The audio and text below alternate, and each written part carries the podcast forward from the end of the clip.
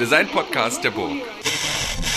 Herzlich willkommen zu einer neuen Folge des Hurra Hurra Podcasts, zur Nummer 49. Das heißt, wir sind eine Folge vor der 50 und ich bin schon sehr aufgeregt, weil ähm, das ja schon bedeutet, dass wir 50 Folgen gemacht haben und 50 Folgen klingt schon richtig viel. Ähm, wir haben auch tolle Gäste für die 50. Folge, das kann ich jetzt schon mal sagen.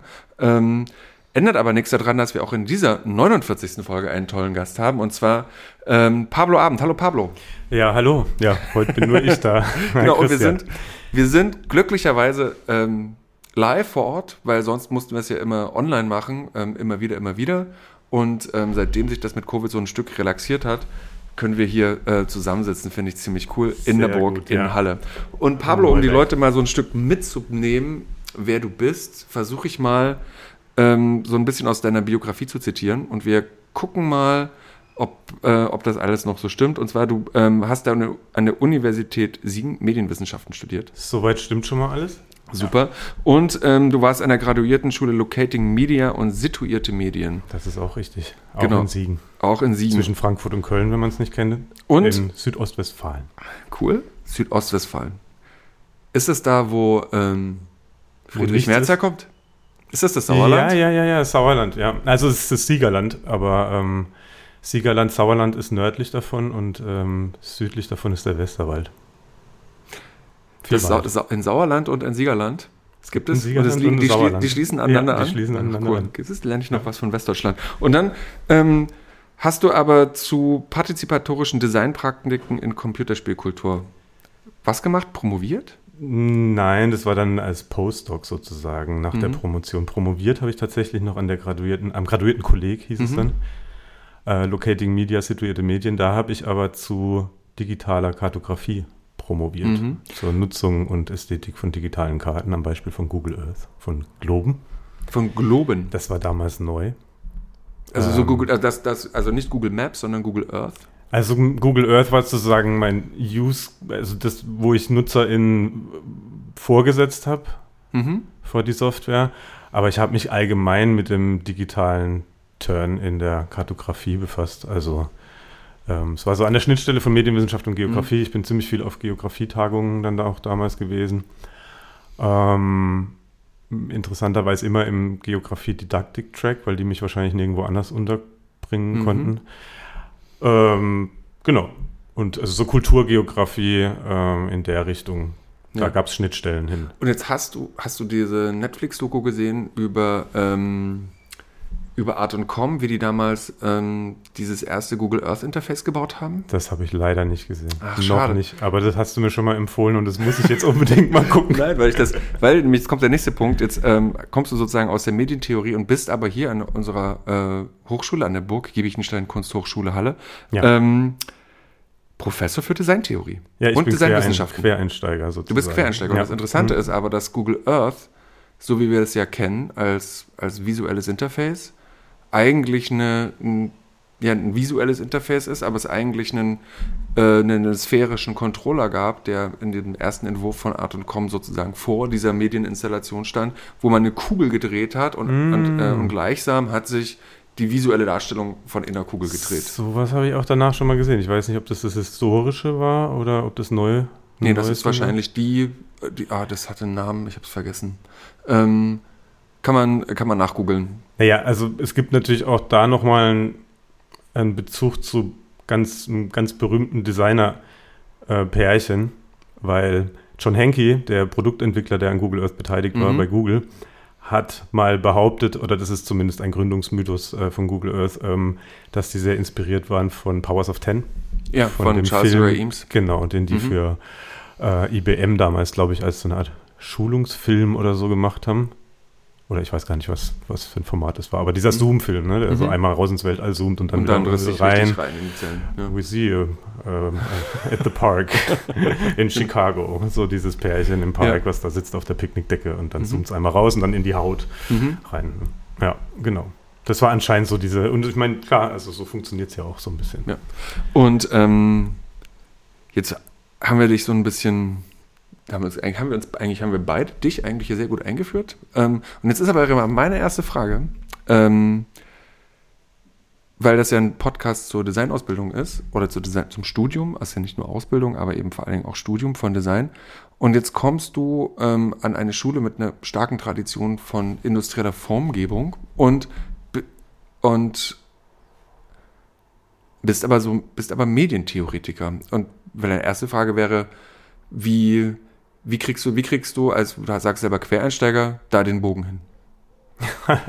äh, ja, das äh, ist immer wieder ein Abenteuer, wie ich den Bogen dahin bekomme, aber Lehre ist ja auch immer ein Abenteuer. Lehre ist immer ein Abenteuer. Also es war tatsächlich so, ich meine, so, es gibt ja hier auch Multimedia VR, da habe ich mhm. natürlich mhm. am meisten so Schnittstellen gesehen, aber auch in der Medienwissenschaft ist ja auch jetzt so in den letzten Jahren also bei Locating Media waren wir, haben wir uns stark mit dem Ortsbezug und mit Nutzungsprozessen und mit dem Gebrauch von Medien beschäftigt. Und dann ist natürlich auch in der Medienwissenschaft ein starker so, hm, sagen wir so, materieller Turn irgendwie mhm. zu spüren gewesen, dass es jetzt auch nicht mehr nur darum geht, irgendwie mit medialen Inhalten und Repräsentationen, also darüber zu, zu sprechen, sondern tatsächlich auch eher über die Medialität von von Dingen. Ja. Und, und so Artefakttheorien und so weiter. Also so über die Schiene, da finde mhm. ich doch sehr viele Schnittstellen. Aber klar, also äh, so ganz, also das ist natürlich schon was anderes hier. Mein erster Impuls war ja auch, mich hier mit dieser Geschichte der industriellen Formgebung zu mhm. beschäftigen. Also wer war vorher hier in der Theorie und dann gibt es diesen großen Namen Horst Oelke, den irgendwie im Westen keiner mehr kennt, aber der im Osten halt ein ziemlich wichtiger oder einer der wichtigsten Design-Theoretiker war, der ja industrieller Formgestalter war. Mhm und so weiter. Dann habe ich mich mit den Theorien beschäftigt oder es beschäftigt uns mich immer noch. Mhm. Äh, bei uns in den Designwissenschaften beschäftigen wir uns immer noch damit.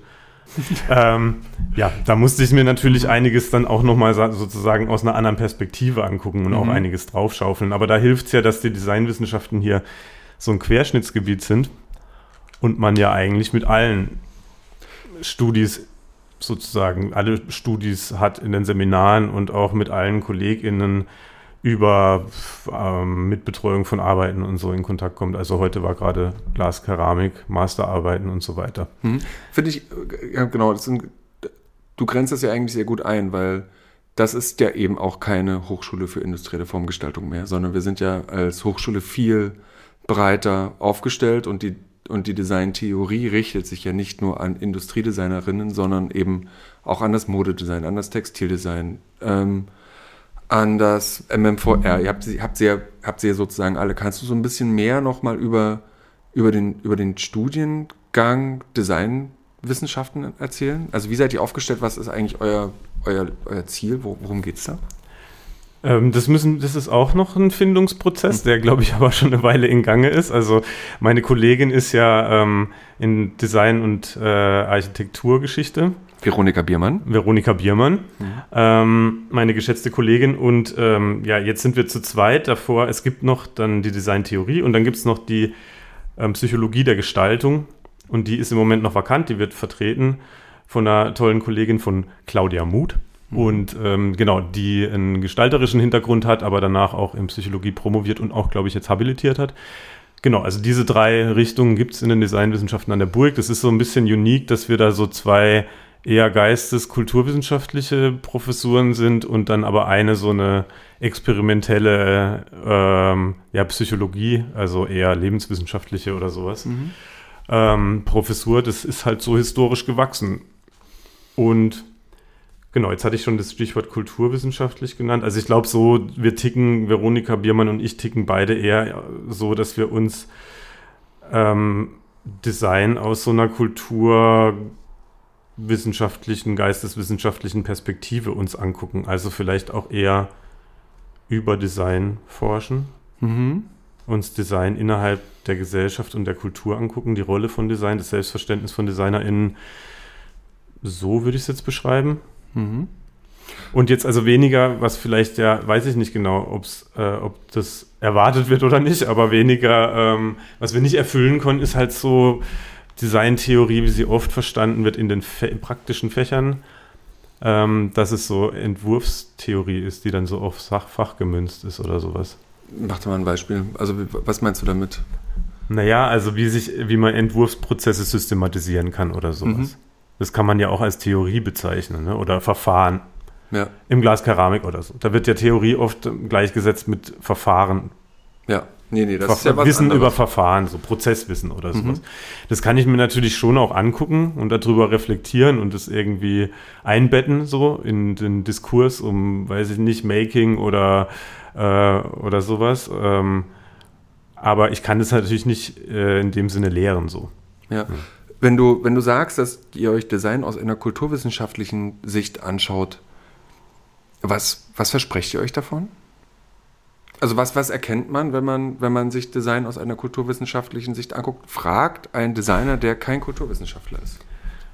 Na, was erkennt man? Man erkennt, mh, hm, also einmal versuchen wir so eine Art kritisches Bewusstsein für das eigene Tun im Design ähm, mhm. zu etablieren, dass man halt darüber reflektiert, was für eine Rolle man eigentlich hat. Ich meine, auch historisch gesehen war das Design natürlich auch immer sehr stark mit der Moderne und mit der industriellen Entwicklung ähm, verknüpft ne? und dementsprechend mhm. natürlich auch sehr stark mit kapitalistischen Strukturen und so weiter.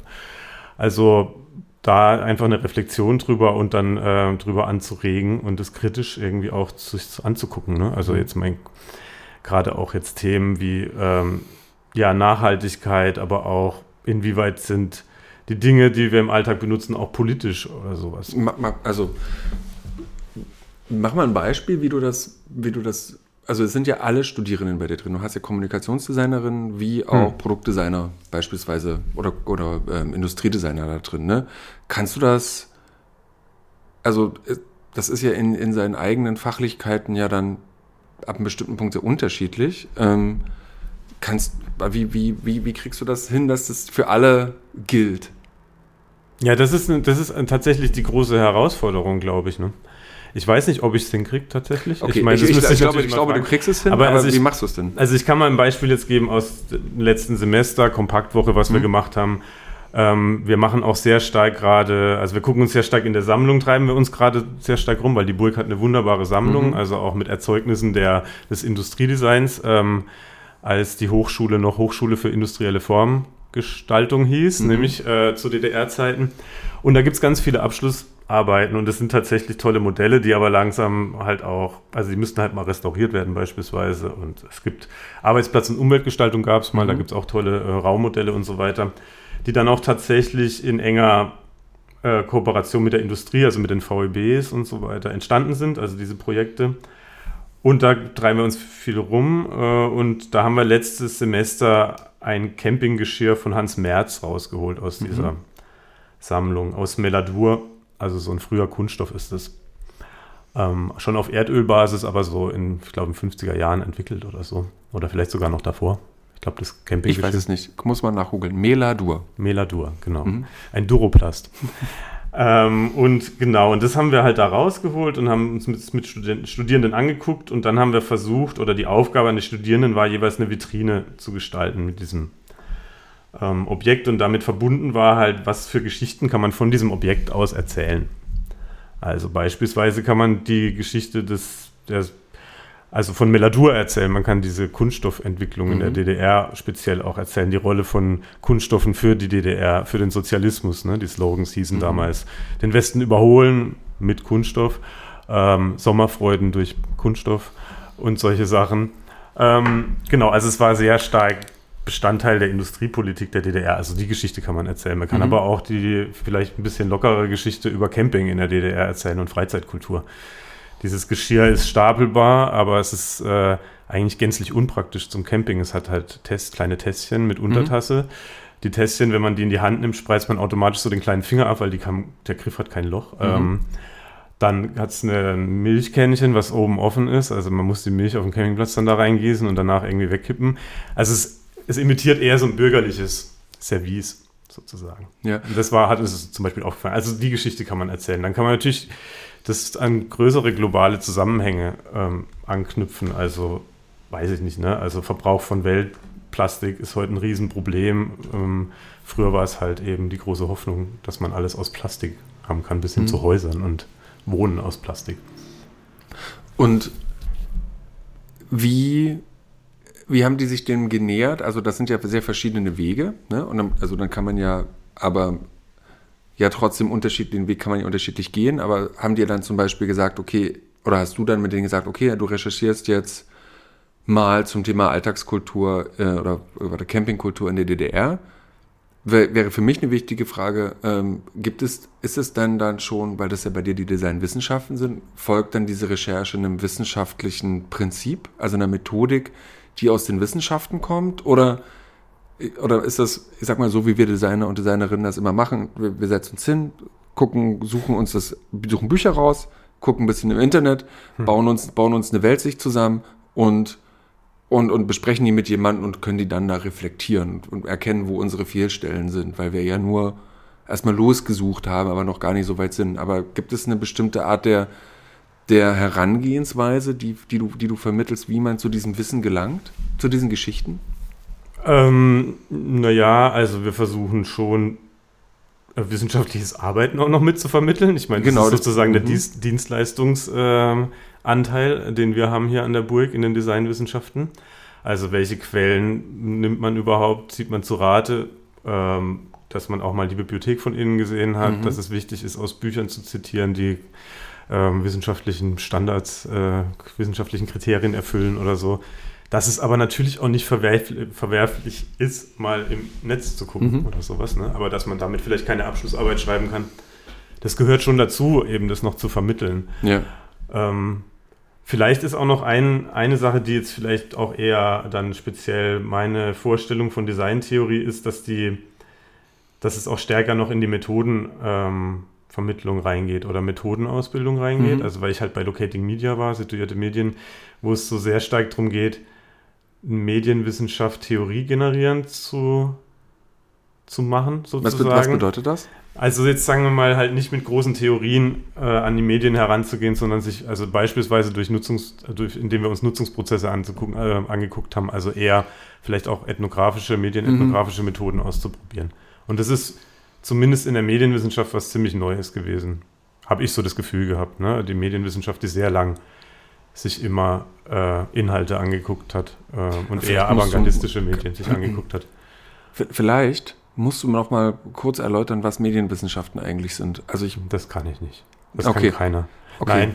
also oder vielleicht, wie wird denn, wie wird denn na, fuck, das hast du mir natürlich so den Wind aus den Segeln. Aber ich, du sollst natürlich nicht allumfassend und abschließend erläutern, was es ist, aber vielleicht versuche ich es mal. Die, machen ja. die Medienwissenschaften, beschäftigen sich mit Medien, aber mhm. ähm, deren, deren Wahrnehmung, deren Verbreitung, deren Konstitution aus, also Semiotik und Semantik, aber auch ähm, ja, einer gewissen Materialität. Also so, aus, aus was ist das denn das, der Zeichenträger? Also, ja. Und dann sage ich jetzt noch Flusser und Kittel. Und mir fällt mir nicht ein. Kittler. Kittler.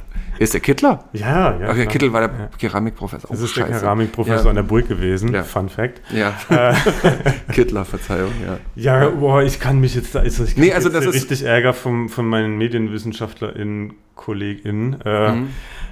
Wahrscheinlich, oder die lachen sich jetzt schlapp. Aber äh, ja, das ist schon so richtig, ne? Also ich glaube, also gerade Kittler ist natürlich ein gutes Beispiel. Äh, ja, Marshall McLuhan natürlich mhm. noch. Und da kommt es ja auch schon, also das Medium ist die Botschaft. Ich meine, das ist so der Gründungs, ist ja so die, dieser Gründungsmythos der mhm. Medienwissenschaft. Ah, okay, das, wo, wodurch sich die Medienwissenschaft ja auch immer von der Kommunikationswissenschaft in Deutschland abgrenzt, ist, dass es eben nicht um die medialen Inhalte so stark geht, sondern um die Medien selbst, um die Spezifik der Medien selbst und mhm. wie die wirkt auf uns, auf unsere Psyche, auf unsere, okay. als Individuum, aber auch auf uns als Gesellschaft. Also sozusagen der Medienbegriff ist ja sehr erweitert. Also bei McLuhan war es ja auch die Mechanisierung. Wie wirkt die Mechanisierung, ne? indem sie mhm. uns äh, einen Takt vorgibt auf einmal oder so in der Fabrik. Also welche Auswirkungen hat die Alphabetisierung gehabt auf die Gesellschaft? Ja, äh, war bei, bei Kittler. Mhm. Oder der Film. Ja. Also weniger tatsächlich über die Inhalte. Ähm, also das war ja, Kittler hat ja einen Skandal ausgelöst, weil er sich eben als Literaturwissenschaftler auf einmal mit dem Alphabet beschäftigt hat und nicht mehr mit den Inhalten von Büchern. Mhm. Nicht mehr mit Goethes Faust, sondern mit dem Alphabeten der Schreibmaschine. Ja, ja. den Schreibsystem, genau. Und die, also, also da gibt es einen Unterschied sozusagen. Du hast gerade nochmal so, eine, so, einen, so einen Unterschied zwischen Kommunikationswissenschaften aufgemacht und Medienwissenschaften. Also, und was machen dann Kommunikationswissenschaften? wie ja, man miteinander wie spricht. Arbeiten, wie, also was man vor allem, äh, also was für Botschaften zirkulieren und vor allem sind die halt viel stärker empirisch, also, mhm. also auch quantitativ empirisch, jetzt auch nicht alle, mhm. Aber tendenziell halt eher. Ja. Also die versuchen halt eher Social Media über größere Datenmengen zu analysieren, während die Medienwissenschaft sich ja sehr lange äh, Arthouse-Filme angeguckt hat, sage ich jetzt mal so ganz, ganz, ganz, ganz äh, provokant ja. vielleicht. Also sich eher vielleicht auf avantgardistischere Praktiken auch gestützt hat und auch nicht so sehr halt das Gesellschaftliche. Also ich meine, das ist auch ein Riesenproblem für die Medienwissenschaft mhm. geworden einfach. Weil ähm, Medienwissenschaftler eigentlich nicht mehr groß, sie werden nicht mehr gefragt, mhm. MedienwissenschaftlerInnen, wenn es um so um so Sachen wie Fake News oder sowas geht, ne, um solche gesellschaftlich relevanten Medienphänomene. Ähm, und ich glaube, das ist auch mit ein Grund, warum man sich dann in Siegen zumindest auch gesagt hat, wir müssen wieder stärker halt eben auch solche Fragestellungen angehen und wir müssen uns stärker in Richtung Anthropologie, Ethnologie an die wenden, mhm. weil die die Methoden haben, mit denen wir das machen können. Ja. Und weil Medien hauptsächlich, also weil Medien ja auch nicht mehr Massenmedien sind. Ich glaube, das war halt auch das große Ding. Ne? Also du, du, hast nicht mehr diesen Sender und die vielen Empfänger, sondern du hast Viele Sender und viele Empfänger. Genau. genau. Und die Podcasts werden mobil gehört und so weiter. Also wir wissen eigentlich, wir wussten halt lange Zeit dann gar nicht, wo wird das überhaupt alles rezipiert und wie. Also wie ändert mhm. sich das denn alles jetzt auf einmal? Ja, und ähm, ist das ist auch, also ist sozusagen auch dieser deine, ähm, sag jetzt mal, medienwissenschaftliche dein, dein, dein Standing oder das, womit du dich da sehr gut auskennst.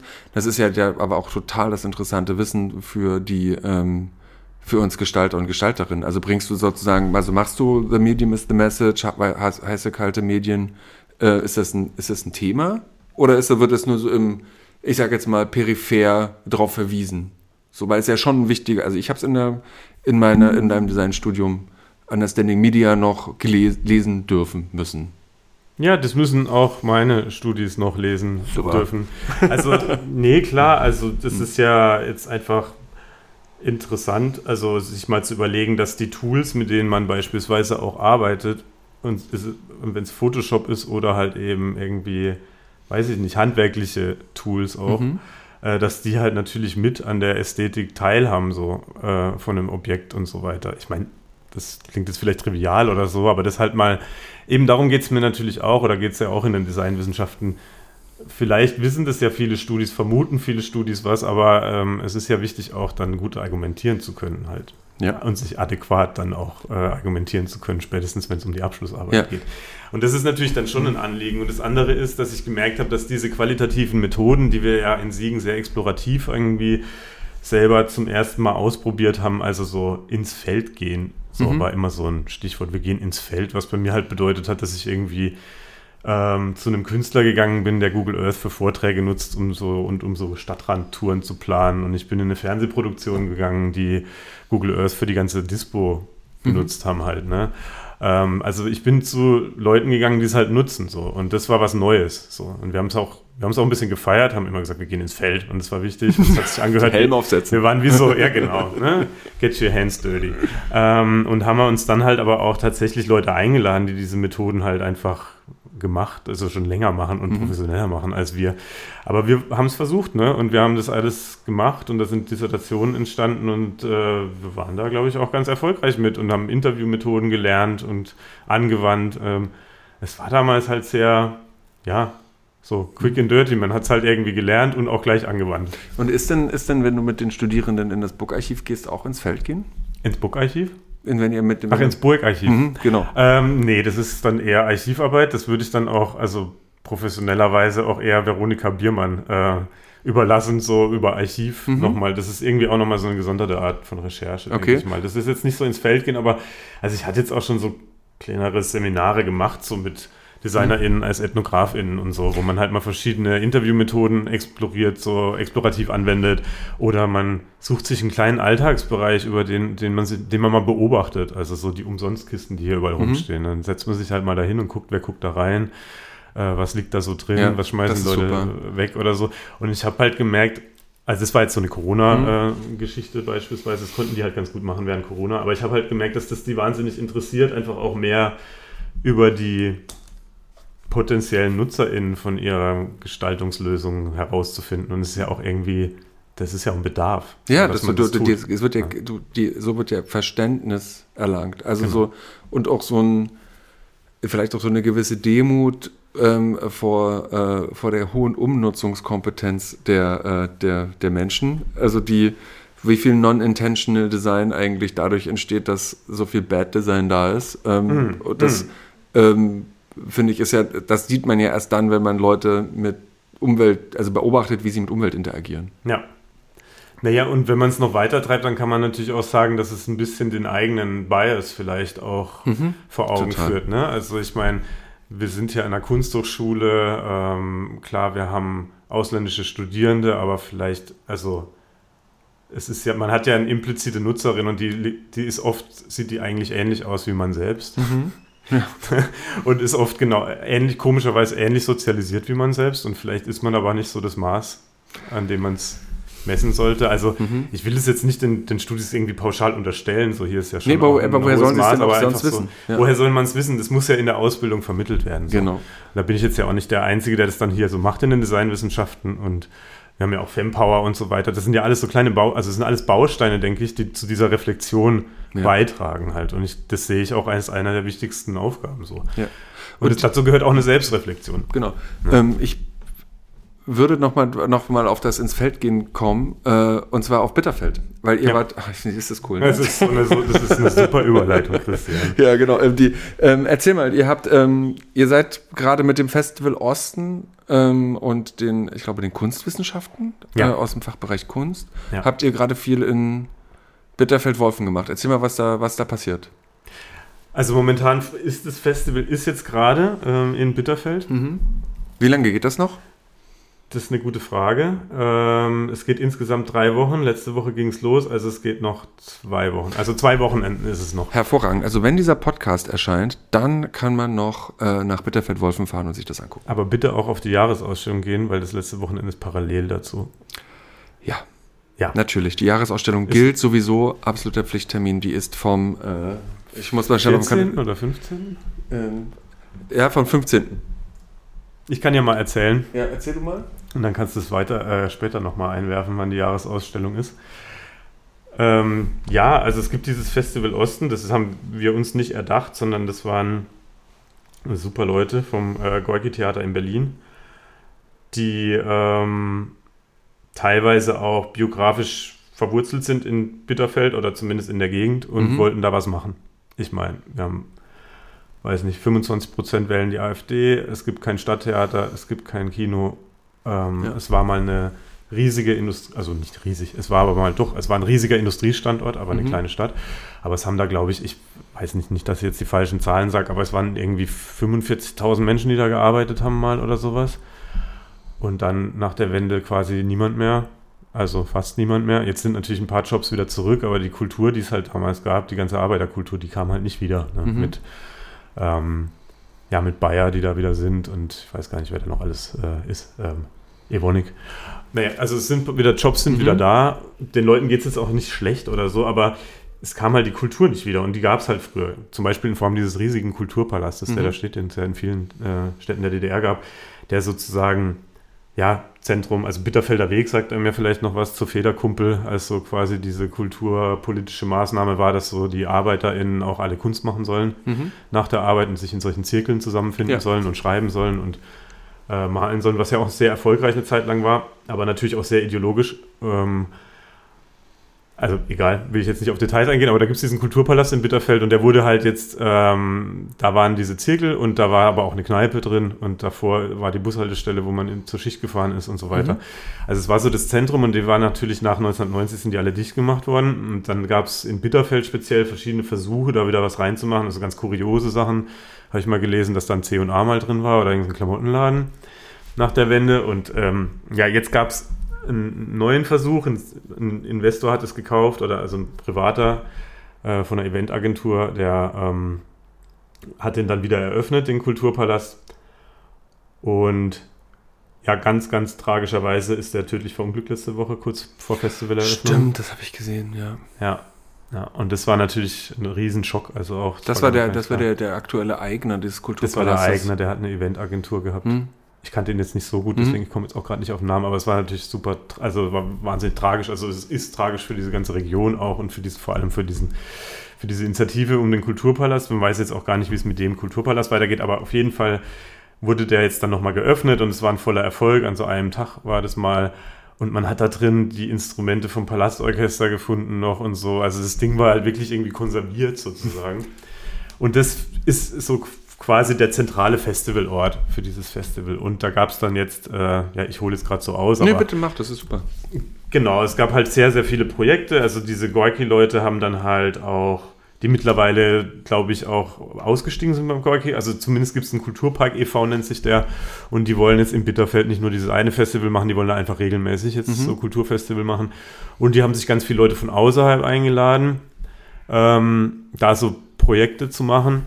Ja. Aber die haben auch Partnerhochschulen und eine davon ist die Burg. Und diese Partnerhochschulen bespielen halt immer jeweils ein Wochenende und die Burg hat jetzt das nächste kommende Wochenende, also das mittlere Festivalwochenende. Und in Vorbereitung zu diesem Festival haben wir verschiedenste Seminare angeboten mhm. in Bitterfeld. Ich habe halt hauptsächlich so Spaziergänge eigentlich angeboten durch Bitterfeld. Wir haben uns auf ein Areal im Chemiepark konzentriert, Areal E was super spannend ist, weil da wird, also da gibt es so ein riesen Rohrsystem allein schon, das finde ich schon sehr eindrucksvoll, aber ja, es gab halt eine Wahnsinns-Umweltverschmutzung dort, ne, in den 80er ja. Jahren. Also Bitterfeld da steht genau, sehr dafür. Bitteres aus Bitterfeld, aber gab es diesen, auf, also diesen geheim gedrehten Film während der EM, während des EM-Finales, glaube ich, war das, wo so Reporter rübergekommen sind aus dem Westen, zu so einem, sich mit so einem Kontaktmann da getroffen haben im Osten, der die dann einfach zu diesen Locations, so Silbersee und die halt zu so einzelnen Locations geführt hat. Und die haben einfach mit der Kamera draufgehalten, wie halt so die Abwässer da reingeleitet wurden. Und das wurde hier im Westen dann in Kontraste auf, ausgestrahlt, aber hat natürlich auch im Westen dann für mhm. Aufsehen erregt. Die haben es natürlich auch viele Leute geguckt und das war auch so nicht, vielleicht nicht der Beginn der Umweltbewegung, aber auf jeden Fall auch ein wichtiger mhm. Beitrag, so dass das dann so, dass sich da so ein Bewusstsein auch äh, durchgesetzt hat. Genau, also genau, es gibt die, die Leute zum Beispiel in Bitterfeld, ich glaube das Grundwasser, also in Krepin zum Beispiel, das ist so ein kleiner, kleines Dorf mitten in diesem Chemiepark, die dürfen halt, sollen ihre Sachen, die sie anbauen im Garten, gar nicht essen und so weiter. Und das hat mich halt da, ja, das hat uns halt bitter. interessiert, ne, weil wir sind das erste Mal hin, dann stand da so ein Apfelbäumchen und es war halt voller Äpfel und keiner hat diese Äpfel gepflückt, obwohl neben dran so ein Bürogebäude ist. Ja, und dann sind wir halt ja, da. Das ist schon so noch eine bizarre Vorstellung, oder? Dass, dass du sozusagen die Früchte, die da, also dass das so ja, Forbidden absolut. Fruit sind. Ja, ich meine sogar, hm. dass das Grundwasser wird auch reingepumpt nach Bitterfeld. Also die, die haben kein hm. eigenes, die können das nicht nehmen. Ja, da gibt es viele Deponien auch und so, die nach, also die so, sind nicht mal mehr Altlasten, sondern man sagt auch Ewigkeitslasten werden die sogar, glaube ich, mhm. genannt. Und dann habe ich mir halt diesen Katasterplan mal geguckt, äh, angeguckt, wo auch diese, ja, wo auch die Verschmutzung eingezeichnet mhm. ist und so und fand es halt äh, erschreckend und interessant, dass da halt auch so Dinge, die jetzt halt wieder oberflächlich eigentlich, man sagt, die Natur ist wieder geheilt dort an vielen Teilen. Also mhm. es sieht auch sehr grün aus, die Mulde ist schön, da kann man schön spazieren laufen und so. Äh, und die Gotsche, dieser Tagebau, mhm. ist geflutet und es sieht ja ganz toll da aus. Also man denkt, man ist am Meer an einem schönen Tag.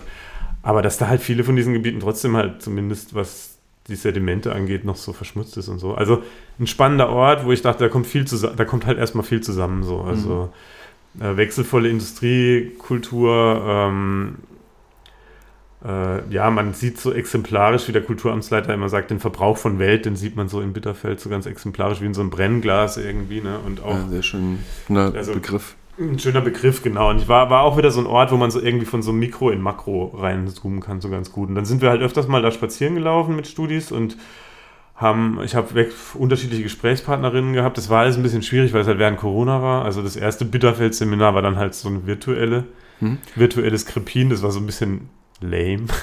Aber natürlich auch interessant zu gucken, was, was, also so eine, eigentlich so eine Kleinstadt, die so sehr gebeutelt ist, was findet man, also was posten die Leute da auf Insta so? Oder mhm. ist da Umweltverschmutzung ein Thema bei denen? Und natürlich auf Facebook machen die Leute, also der Bürgermeister war da halt Ähm, der hat da irgendwie so einen Stein im Garten gefunden und hat den da so in so einer kleinen Story auf Facebook und dann haben die Leute darunter kommentiert, schmeißen sie ihn sofort weg irgendwie, der ist bestimmt kontaminiert und so. Also mhm. so, die gehen da natürlich auch mit Humor drin um. Aber genau, also es war halt, war auch interessant, aber es war natürlich erstmal so ein bisschen ein blöder Einstieg. Und dann sind wir aber, war ich froh, dass wir dann das letzte Semester ja auch öfter vor Ort sein konnten.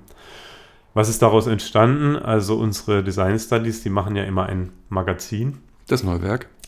Das Neuwerk, ein bisschen Werbung. Nein, wir hatten ja die, die äh, tolle Folge mit Katharina Mludek und Florian Walze, ähm, wo, das, wo sehr über die Geschichte des Neuwerks gesprochen wird. Ja, und Bitterfeld ist die Gegenwart, die absolute mhm. Gegenwart des Neuwerks. Also der, die aktuelle Ausgabe ist zu Bitterfeld. Also sie heißt nicht Bitterfeld, sie heißt Show Hidden Objects. Mhm. Also wie dieser Befehl, den es oft in so Bildbearbeitungsprogrammen gibt. Okay. Wurde mir so erzählt. Mit, dem, mit einem Klick kann man irgendwie Dinge, die eigentlich versteckt sind, sichtbar machen. Mhm. es geht halt viel um diese Unsichtbarkeit, Sichtbarkeit in Bitterfeld, dieses Gefühl, dass da noch was verborgen ist, also diese Altlasten beispielsweise. Ach, verborgene Elemente anzeigen. Ich genau, glaub, das verborgene ist eher im, im, Finder. Ich glaube eher in so. Mac. Im, Finder. Kann ja, sein. Ja, ja Also mhm. äh, versteckte Dateien oder ausgeblendete mhm. Dateien anzeigen, sowas.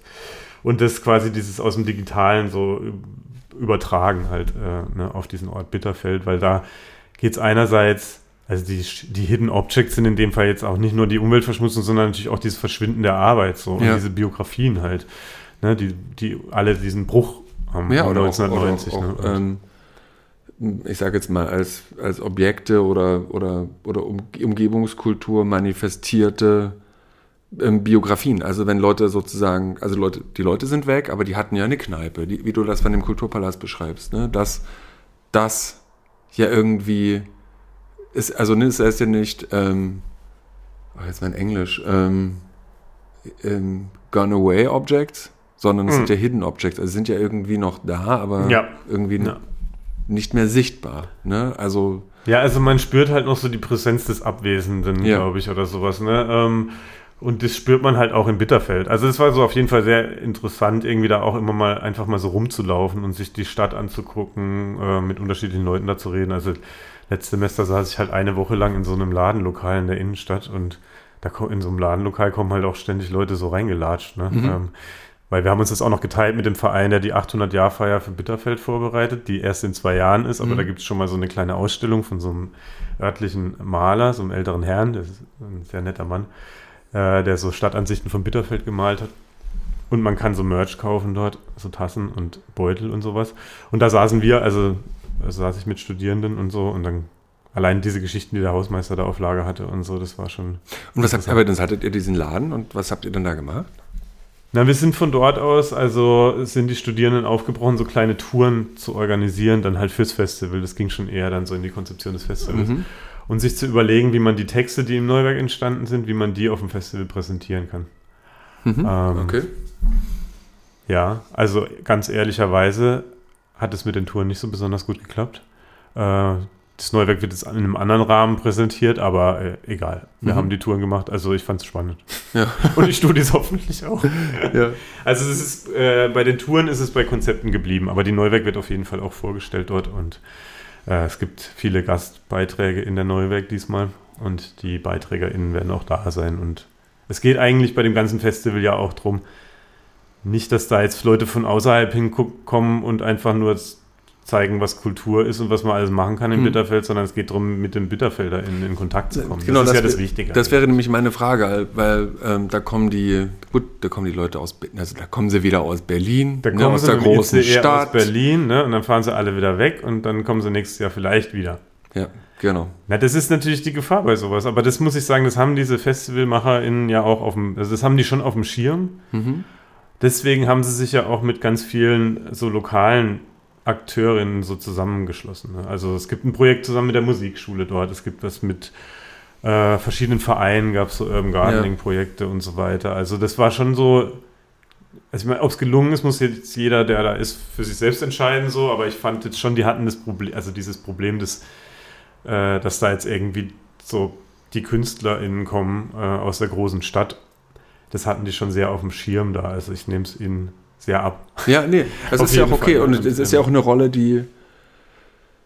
Also die, die, die wollen wir ja aus einem, also ich sage, ich spreche jetzt mal wir als auch als Gestalter oder eben auch als ein als ein, als ein Designer mit einer, mit einer, sag jetzt mal, einer gemeinnützigen Praxis, ähm, das tut uns ja immer so, so leid, dass, dass wir immer dieses Stigma haben, dass wenn wir aus, wenn wir ein Problem irgendwo identifizieren, ich sage jetzt mal als Städter im ländlichen Raum und ich würde Bitterfeld als eine Mittelstadt im ländlichen Raum bezeichnen, ähm, dass, dass, wir, dass es dann immer so einen leicht, naja, so einen kulturimperialistischen mhm. oder, oder mhm. kolonialistischen, also das sind große Wörter und das ist gar nicht alles so schlimm, aber das sind, dass man eben immer hinkommt und es immer irgendwie so, so leicht besser weiß. Ne? Und ich glaube aber dieses sorgfältige, demütige, erstmal zuhören und erstmal mit erkunden und mit den Leuten arbeiten, dass das, dass das funktioniert, aber es bleibt ja trotzdem nicht aus, dass man selber dann der Impulsgeber ist. Aber das ist auch eine, ähm, ich finde, aber trotzdem auch eine richtige Reaktion, weil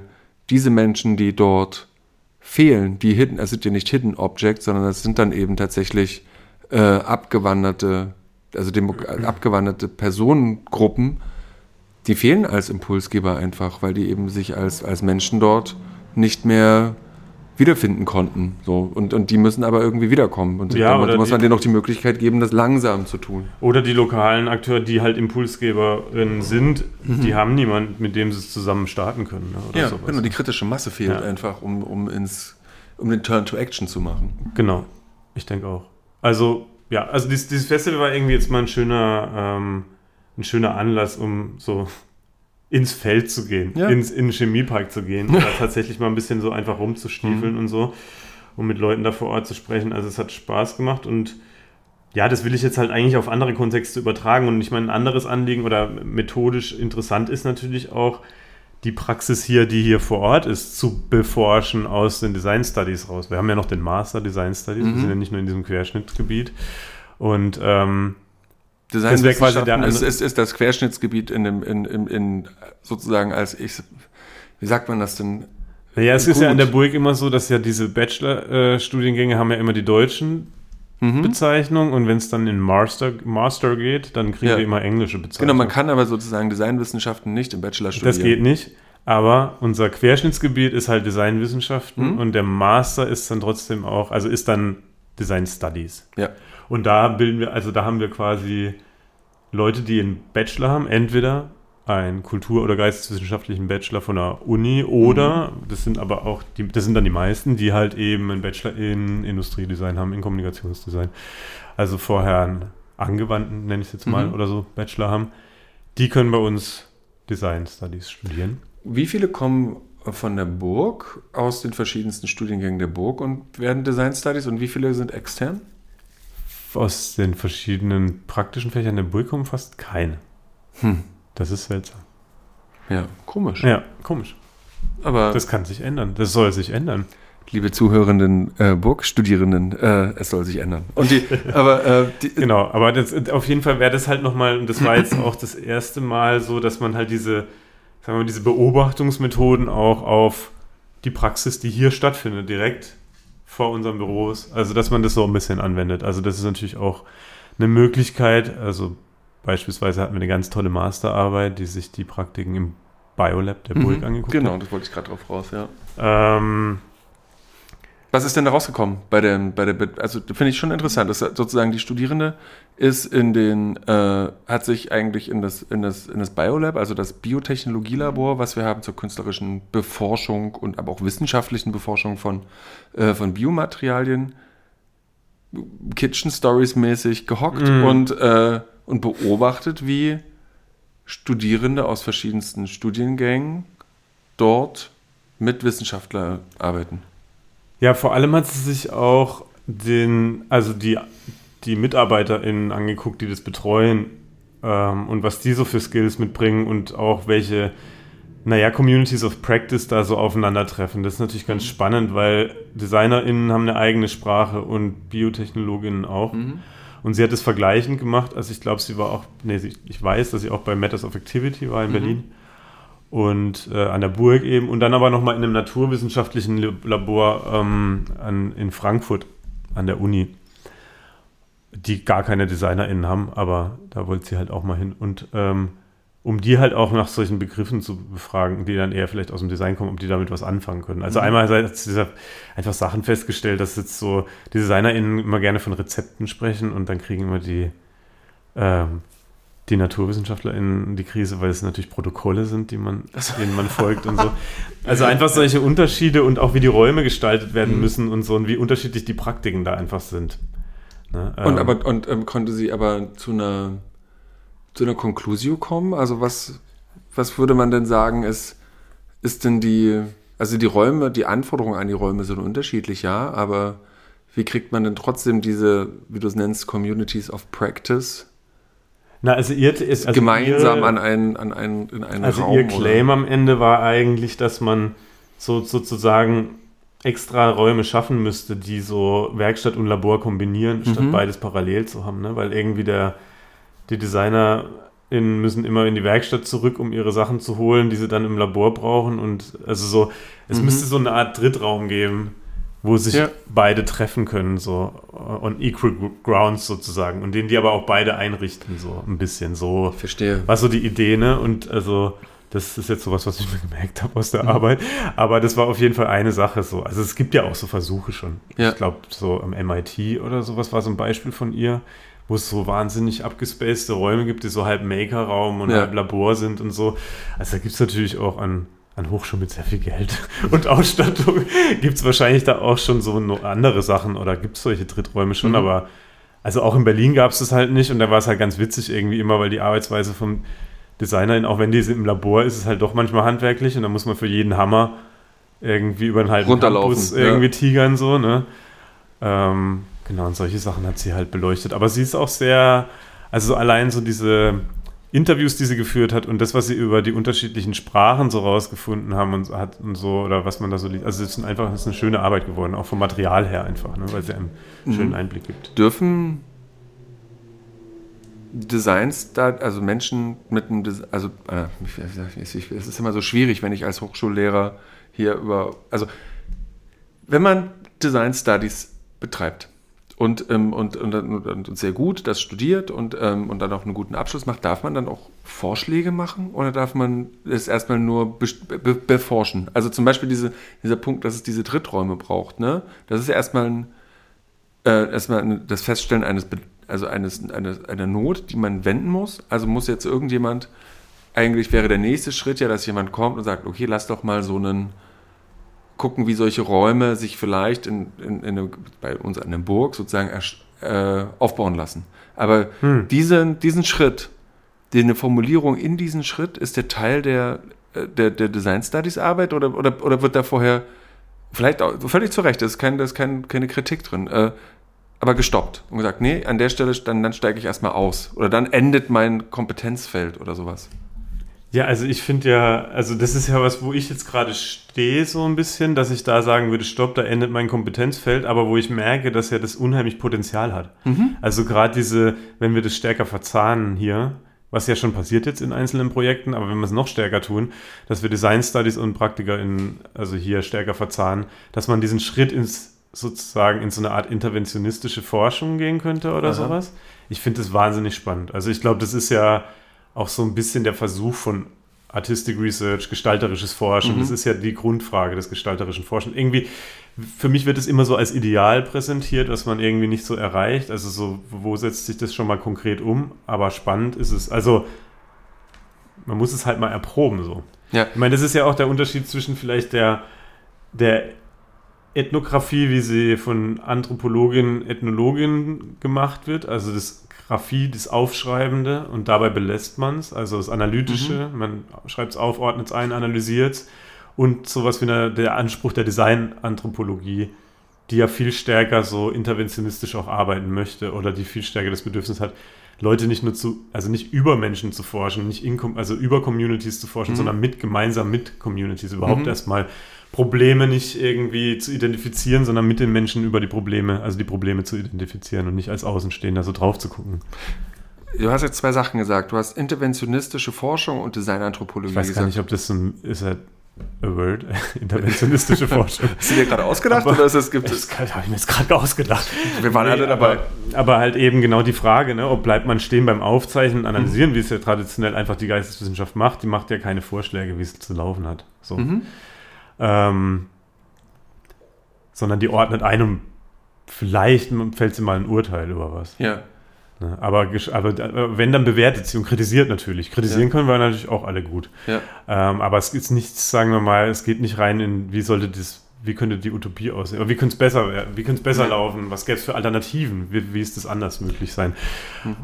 Uh, um diesen schönen Begriff da mal zu sagen. Aber wenn du gerade von Perspektiven sprichst und ich gucke so ein bisschen auf unsere Uhr, wir haben ja gar nicht mehr oh, so viel Zeit. Äh, wenn du, was machen denn, also wenn, wenn, was ist denn eine, eine Perspektive also eine, ich sage jetzt mal auch in eine berufliche oder in eine, in eine, äh, in eine eigene persönliche Entwicklungsperspektive von Menschen, die Design Studies studieren. Wo, wo, hast du Erfahrungen, wo gehen die hin, was machen die, wo landen die, was wird, also, oder, oder vielleicht erst andersrum gefragt, was glauben die, ähm, die Studierenden, was sie danach machen können? Also, mhm. die haben ja einen Grund, warum sie das studieren und, ähm, und und wo treibt es die dann am Ende hin? Also das ist ja so ein, also auch ein Transformationsprozess, den man durch ein Studium geht. Ne? Also wo auch die eigenen Vorstellungen und Bedürfnisse sich wandeln. Ich denke gerade an dieses Meme, so what I think I do, what society thinks I do, what I actually do. ähm, naja, ähm, genau, da, da, ist, da legst du den Finger in die Wunde, weil Ach, wir sorry. nämlich nicht, nee, ne, aber hm. wir wissen halt auch, also das ist tatsächlich was, was wir jetzt auch, wo, wo, wo wir dran sind.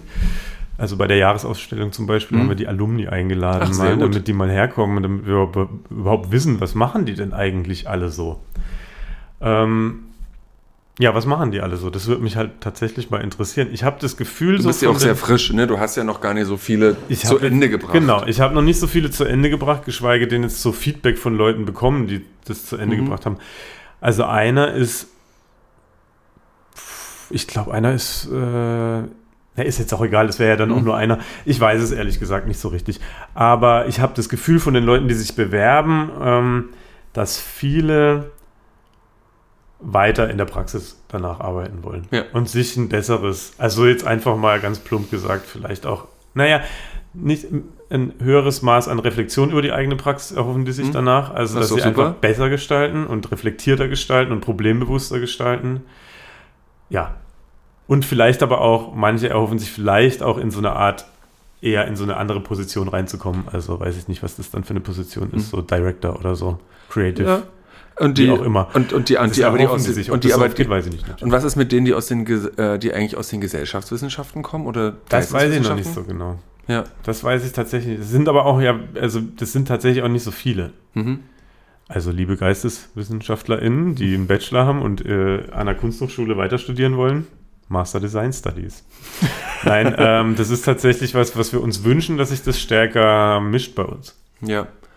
Das ja, ist kein Problem, aber es wäre natürlich schön, weil das bringt immer neue Perspektiven rein. Also wir haben jetzt ja immer, die hat vorher Psychologie studiert, das merkt man auch an den Arbeiten, die sie so schreibt und so, dass das natürlich ihr Interessengebiet ist.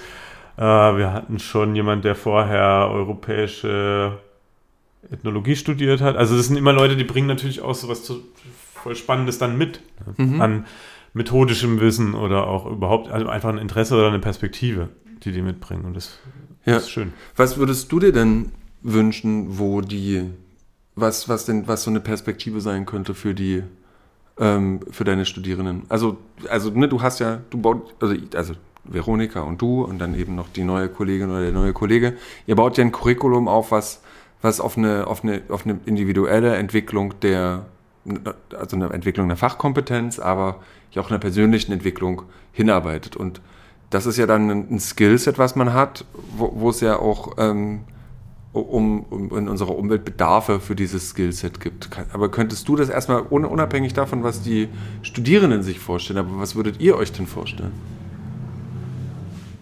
Das ist eine gute Frage. Ne? Ähm,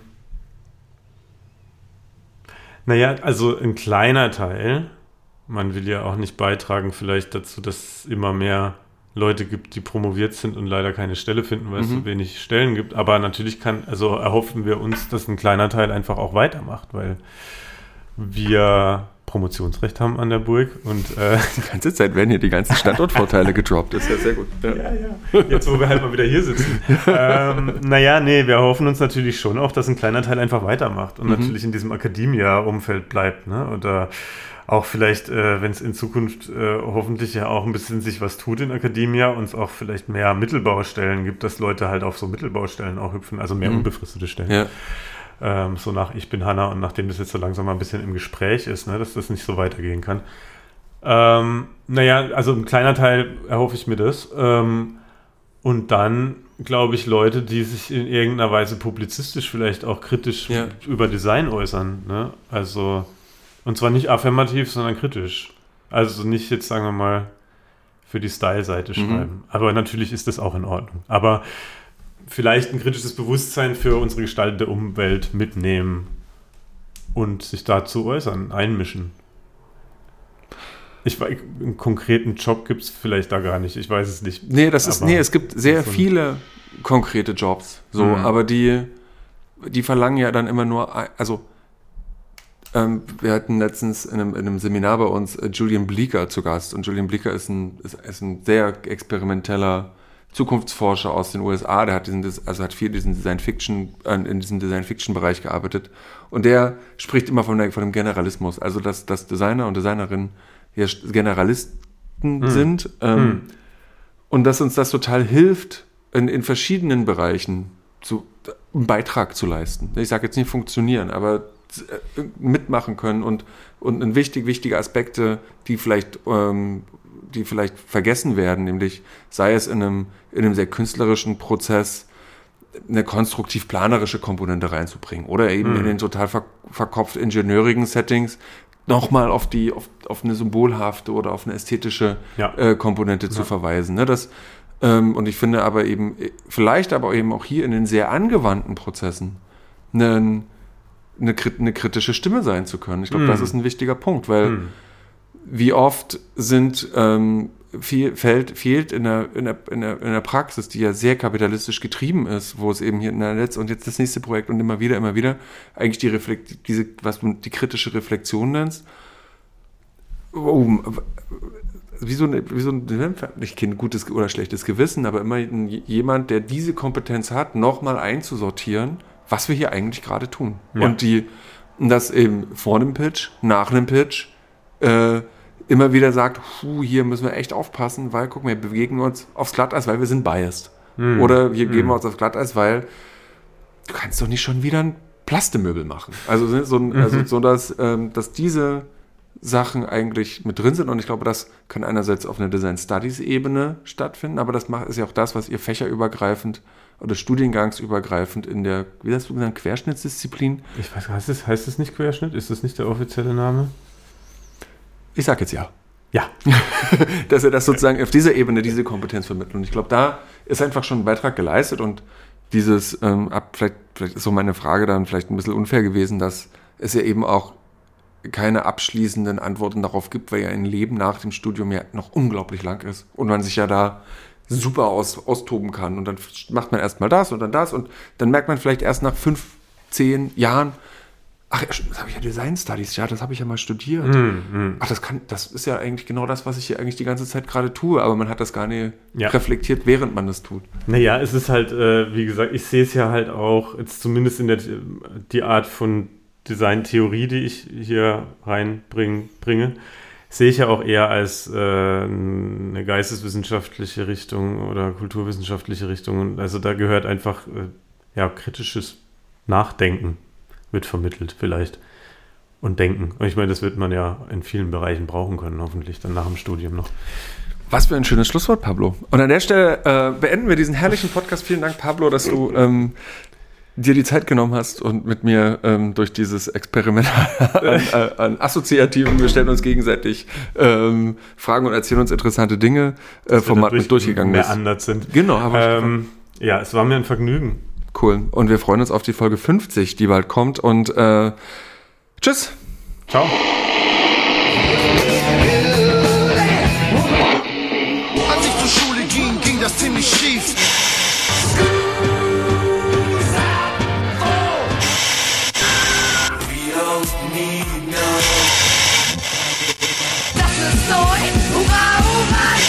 der Design-Podcast der Burg.